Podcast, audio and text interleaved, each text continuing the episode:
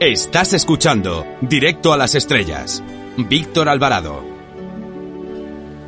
Periodista y aficionada a la lectura.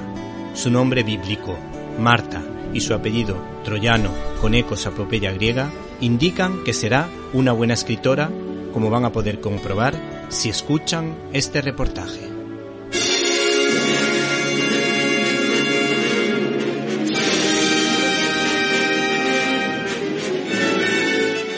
Este programa os traemos una película muy conocida del año 1954, protagonizada por Audrey Hepburn, Humphrey Bogart y William Holden.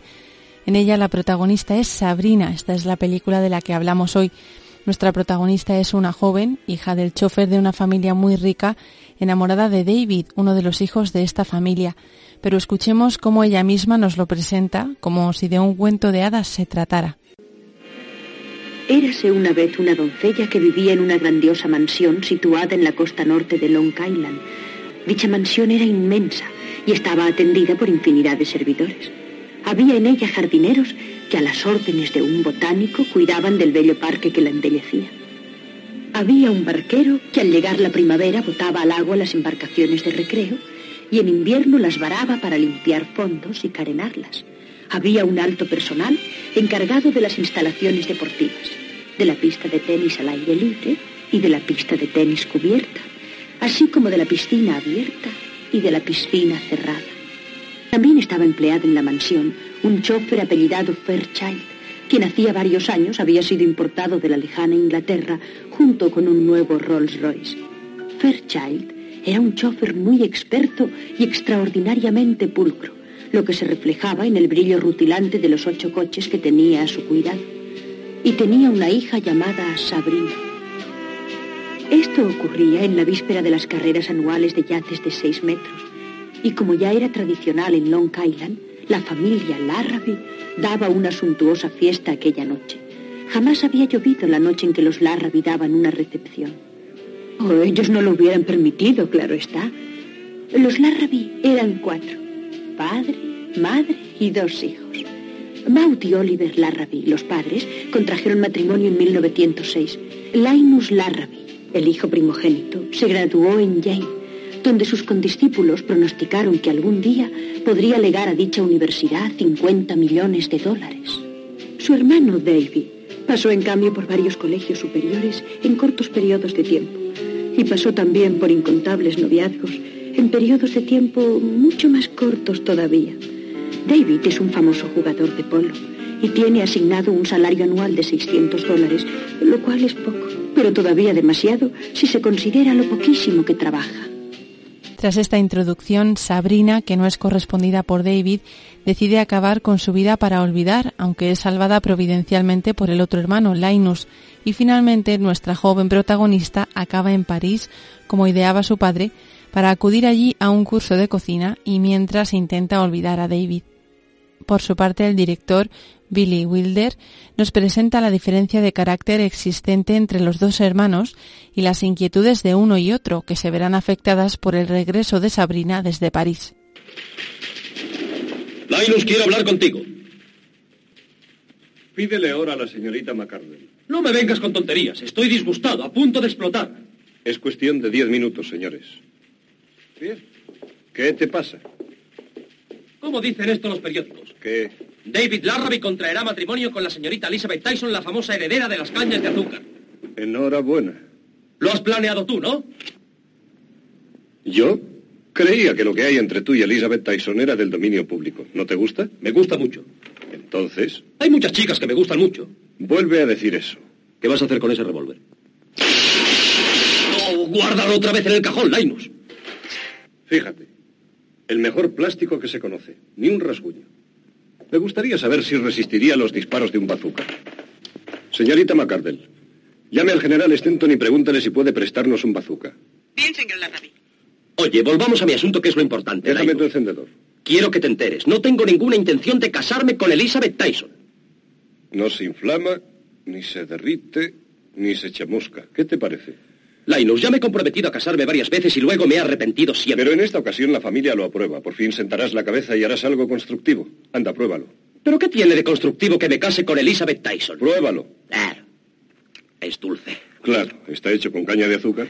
Caña de azúcar. Un momento. Esto no tendrá nada que ver con el hecho de que los Tyson posean la primera plantación de caña de azúcar de Puerto Rico, ¿verdad? La segunda plantación, la primera no tiene hija. Hmm, comprendo, ahora empieza a ver claro. El señor Tyson posee la caña de azúcar, tú tienes la fórmula de los plásticos, y yo debo ser sacrificado como víctima propiciatoria en el altar del progreso industrial, ¿no es eso, Linus? No creo yo que le pongas objeciones a Elizabeth porque su padre tenga 20 millones de dólares. Sería una falta de sentido común. Pedí su mano para ti al señor Tyson y él la concedió. ¿Pediste su mano? Escucha, David, Elizabeth es una muchacha realmente encantadora. Un día u otro te hubieras declarado. Solo he querido ayudarte a vencer tu timidez. Cásate tú con ella. ¿Yo? ¿Por qué no? ¿Quieres morir solterón? Mira, David, si algún día cometiera el disparate de casarme, tendría que llevar conmigo un dictáfono, dos secretarias y cuatro consejeros durante la luna de miel. Sería infiel a mi esposa todas las noches de mi vida matrimonial, con cambios de bolsa, consejos de administración, reuniones de peritos. Este, este es mi verdadero hogar. Ninguna mujer lo comprendería. Ni yo. La llegada de Sabrina, transformada tras su estancia en la capital parisina, hace que David se enamore de ella, aunque al principio no la reconoce. Ella, por su parte, está encantada con estas atenciones y por fin ve cumplidos sus anhelos. Sin embargo, por un estúpido accidente es Linus el que tiene que atender a Sabrina en lugar de su hermano David, y entre ellos va surgiendo algo más que amistad, aunque no quieran reconocerlo. Sabrina. ¿Qué?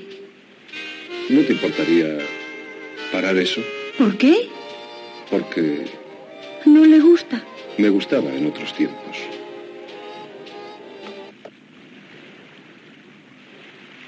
También hay algunas canciones que despiertan mis recuerdos. La quería mucho. Preferiría no hablar de eso. Lo siento. No tiene importancia. Es difícil imaginarse que haya usted podido querer a alguna mujer. Siempre le vi tan solo. Ningún hombre está solo por su voluntad. De niña solía observarle con frecuencia desde la ventana de mi cuarto.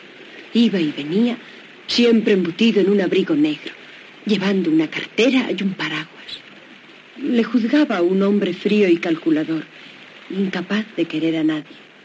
Ah, sí, ya comprendo. Yo era para verdadero prototipo del hombre de negocios, ¿no es verdad? Un ser insensible por cuyas venas corre agua helada y cuyo corazón solo acusa las alzas y bajas de la bolsa. Y no obstante, un día ese hombre de negocios que tú supones tan frío se acerca al antepecho del balcón de sus rascacielos con la mirada perdida y se pasa allí tres horas pensando si debe tirarse abajo. Por causa de ella. No, esa fue otra mujer. Sabrina, ¿te parece quizá incomprensible que una persona pueda desear acabar con todo por razones sentimentales? Oh, sí lo comprendo. ¿Sabe que estuve a punto de hacer por razones sentimentales? Fui a París para olvidar. Le convendría ir a París, Linus. ¿A París? Asimismo, también vemos en la película cómo por una intención buena, aunque a ojos del espectador no lo parezca, Linus intenta congraciarse con Sabrina para conseguir los objetivos de su familia. De aquí podemos ver que de una situación que no era en absoluto deseada para Linus surge algo que despierta su corazón. Y dime, ¿qué hay respecto a la muchacha del garaje, Linus? David quiere fugarse con ella. Con la hija del chofer, muy bonito. O con la abuela del jardinero, eso es lo de menos. Lo importante es que no eche a perder el asunto de los plásticos. La solución es muy sencilla. Despediré a Fairchild. ¿Después de 25 años? No, papá. Entonces le daremos a ella un cheque con la condición de que olvide a David. No ambiciona dinero, solo quiere amor. Yo creí que eso ya no estaba de moda. Es muy romántica. L'amour, toujours l'amour. Pero yo no sé por qué se ha fijado en David. Podía haberse enamorado de otro. Descuida, lo procuraremos. Oh, con que esa es tu idea. ¿Sí? ¿Le has buscado un sustituto? Sí. ¿Quién es? Bula, bula, bula, bula, bula, bula. ¡Oh, no! ¿Qué pasa? Tú no, Linus. ¿Te figuras que eso me divierte? Hay un montón de asuntos pendientes que esperaba poder resolver este fin de semana. Me esperan en Texas para lo de los azufres. La compañía de plásticos debe escriturarse dentro de un plazo de 48 horas y aquí estoy. Tengo que salir a pasear en bote con una muchacha de 22 años. Fíjate, tengo toda la facha de un niño precoz. Llévate esto, para cantarle una serenata. Solo me faltaría tocar el ukelele. La música subyuga. Sí, evidentemente no es mala idea. Creo que todavía guardo un fonógrafo de cuando estudiaba en la universidad. Supongo que no habrás olvidado cómo se conquista una chica. Ya lo recordaré. Es como volver a tocar el piano. El largometraje además tiene unos puntos cómicos muy divertidos, típicos de las películas de Wilder, como por ejemplo vemos en el personaje del padre de los Larrabee.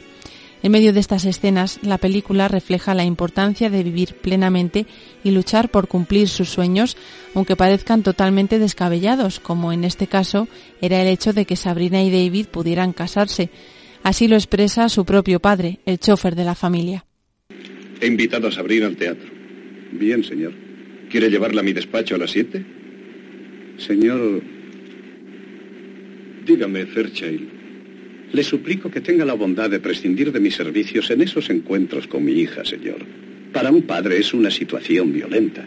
Ah, no había caído en eso, Fairchild. Perdone usted. No estaría bien, señor. Considero que la vida es como un automóvil. Viajamos juntos, pero cada uno en el lugar que le corresponde. Entre el asiento delantero y los posteriores hay un cristal que los separa. Fairchild nunca me había fijado, pero es usted terriblemente puntilloso. Sí, señor. Por último, queremos destacar que en ocasiones no queremos reconocer lo que verdaderamente queremos y necesitamos que alguien nos ayude a abrir los ojos para encaminarnos por el camino correcto. También vemos cómo muchas veces tenemos el corazón cerrado y no queremos mostrar los sentimientos y uno puede refugiarse en el trabajo o dedicar su vida por completo a otras cosas que le distraigan de lo verdaderamente importante para evitar sufrimientos o decepciones. Y en la película vemos cómo la presencia en nuestras vidas de la persona correcta puede llevarnos a vivir en plenitud, saliendo de nosotros mismos y entregándonos al otro.